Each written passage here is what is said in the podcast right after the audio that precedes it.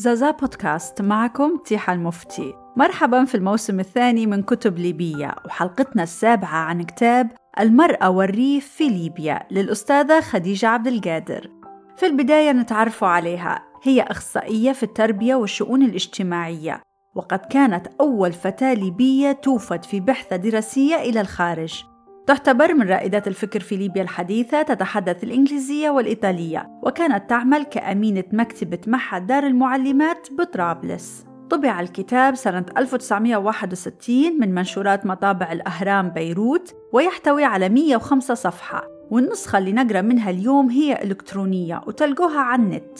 تقول الأستاذة خديجة كنت خريجة معهد كلية المعلمات بطرابلس فوش سنة 1954 ويضم 27 طالبة واشتغلت أكثرهن بالتدريس بالمدارس الابتدائية وكنت إحدى مدرسات الصف السادس لكن لم يكن طموحي يقف عند هذا الحد لزمتني فكرة الدراسة المنهجية المنتظمة ولكن أين؟ في الخارج؟ وهل تستطيع الفتاة الليبية أن تخرج وتسافر؟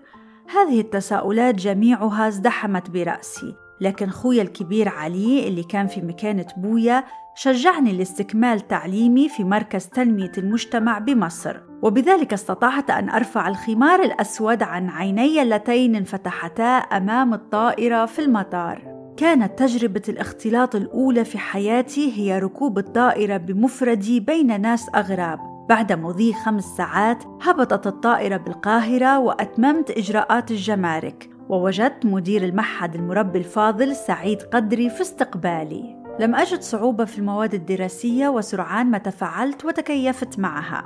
بفضل إرشادات حضرة المدير وتشجيع أخي علي من خلال رسائله. كانت الدراسة بالمعهد ذات شقين نظري اللي هن المحاضرات وعملي كالزيارات لمؤسسات الخدمة الاجتماعية وللقرى المصرية زي قرية غمرين بالمنوفية. وطبعا تخبرنا عن ذكرياتها مع الفلاحات وكيف جات وحدة منهن للقاهرة خصيصا باش تسلم عليها وتودعها. وشايلة على راسها أكلة وطنية لتأكلها الأستاذة خديجة في السفر.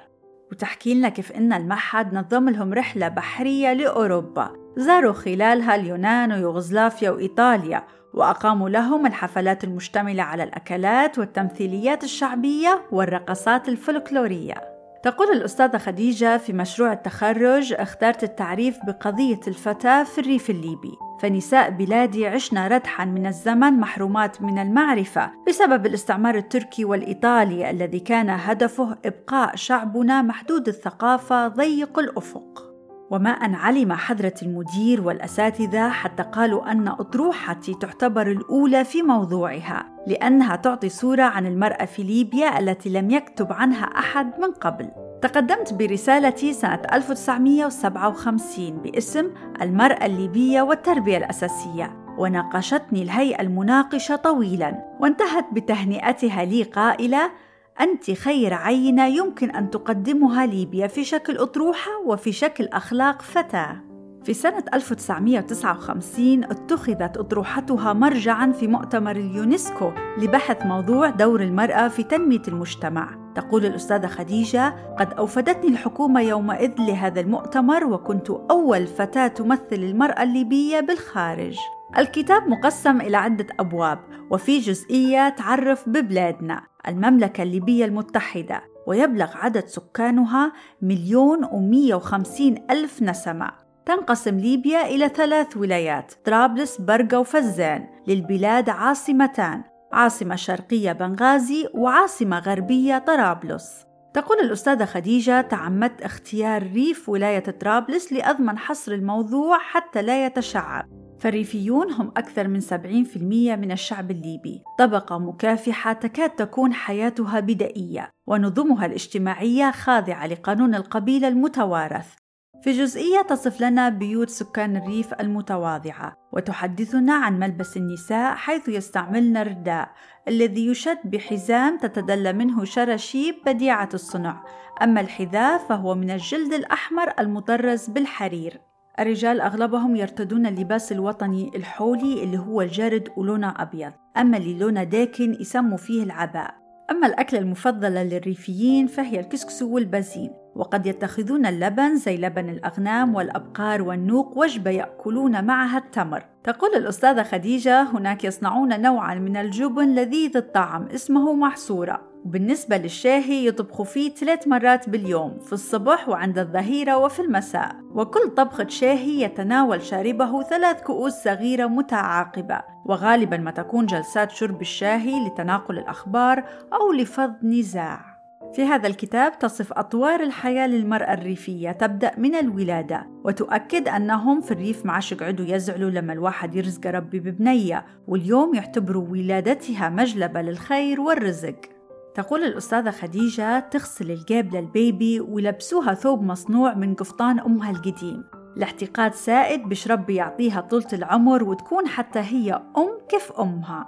وتضاء سبع شموع حولها. وبعدها تحتضن الجابلة الطفلة وتطوف بها على أركان البيت تتبعها الوالدة وهي تمضغ في الكمون والذي ترش به كل زوايا البيت وأعتابه ثم تقدم العصيدة بالزبدة والعسل حتى تكون أيام الوليدة دوما عسلا. تتحدث الأستاذة خديجة عن مرحلة الطفولة والتعليم في الريف. فعندما لا تكون هناك مدرسة تلتحق الطفلة بدار العريفة فدورها هو إعداد الفتاة لكيفية تدبير أعباء الأسرة والمنزل. لما تطق البنية 12 سنة تتدخل تقاليد الريف بحرمانها من التعليم وتبدأ في لبس الرداء والقيام بالأعمال اليومية وتحمل أعباء الحياة في صمت. في أحد الفصول تتحدث عن الزواج وطقوس الأعراس تبدأ مراسم الزواج في بيت والد العريس واللي يحضرها الموثق الشرعي وشيخ القبيلة وأقرباء العروسين. وحسب العادات فإن العريس ما يحضرش الفاتحة لأنه يكون متحشم من بوه ويتجنب فيه طوال فترة العرس. تحكي لنا عن المظاهر الأولى للاحتفالات. الرغاتة وهي اجتماع النسوة في بيت العروس والعريس لتهيئة الدقيق المعد للولائم. تجلس كل اثنتين لهما راحة تشتركان في إدارتها لطحن الحبوب في أثناء ذلك غنًا إذ أنه عندما تنتهي هذه من مقطع الأغنية تبدأ تلك بمقطع آخر. تقول الأستاذة خديجة تستمر المناظرة الغنائية على صوت الرحات دائرة ذات الجعجعة الهامسة المستمرة التي يخيل لسامعها كأنه يسمع أغنيات أخرى من الرحى وعن مهرجان السامر وهي حفلة الصبايا اللي ولعوا فيها النار وتتراقص النسوة حولها طربا على دقات الدف والدربوكة. تخبرنا عن اليوم اللي دزوا فيه أهل العريس الهدايا والكسوة للعروس. فتعقد حفلة سباق الخيل ويمتلئ الجو بصهيل الأحصنة وأناشيد الفروسية التي ترمز لأيام الجهاد الوطني. وتصف لنا الفرسان وهم يرتدون لباسهم التقليدي وعلى كل فرس سرج مطعم بالحرير والفضة. الأستاذة خديجة تحكي لنا عن حفلة في الليل تندار في حوش عيت العروس. لما يشعلوا قنديل العروس ويطاف به على البيت سبع مرات من اليمين وسبع أخرى من اليسار. وبعدها يعلقوه وتحت ضي جمعزن الصبايا. وفي الجهة المقابلة يقعدوا الرجالة ومعاهم أحد الزجالين وهو شاعر الأعراس الشعبي. ويبدأ يدق على قصعة من الخشب وعلى صوت غنائه تتجمع الفتيات جهة الصبايا ويقمعزن على ركبيهن ويطلقات شعرهن ويبدأ ينخن. أي القيام بتحريك شعر الرأس يمنى ويسرى على أنغام الغناء. كذلك تذكر تفاصيل يوم الزفة وتصف هودج العروس المعروف بالكرمود وفرقة الزكار. في أحد أبواب الكتاب تحكي عن مشاكل الريف من حيث تعليم البنات ومناقشة بعض الظواهر مثل تصديق المشعوذين والدجالين كذلك المغالاة في المهور والتعصب القبلي ومشكلة الجفاف وزحف الرمال. برضو تأكد على دور التربية الأساسية وكيف أن التعليم حق لكل ليبي كما هو مذكور في المادة رقم 28 من الدستور. وفي جزئية تتحدث الأستاذة خديجة عن فكرتها في إنشاء جمعية ووضعها للنظام الأساسي بمساعدة شقيقها المحامي. وبذلك كانت السيدة خديجة عبد القادر وراء تأسيس جمعية النهضة النسائية بطرابلس. أيضا ترفق في هذا الكتاب نص قانون رقم 6 لسنة 1959 بشأن حماية حق النساء في الإرث. في الختام تقول الأستاذة خديجة تلك هي مظاهر الريف وتقاليد الريفيين كما رأيتها وكما بدت لي في حياتهم اليومية.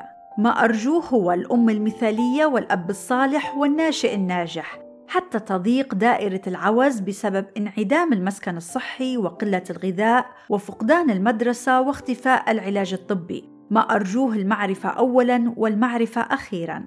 أعزائي شكرا لمتابعتكم ودمتم بخير. إلى اللقاء.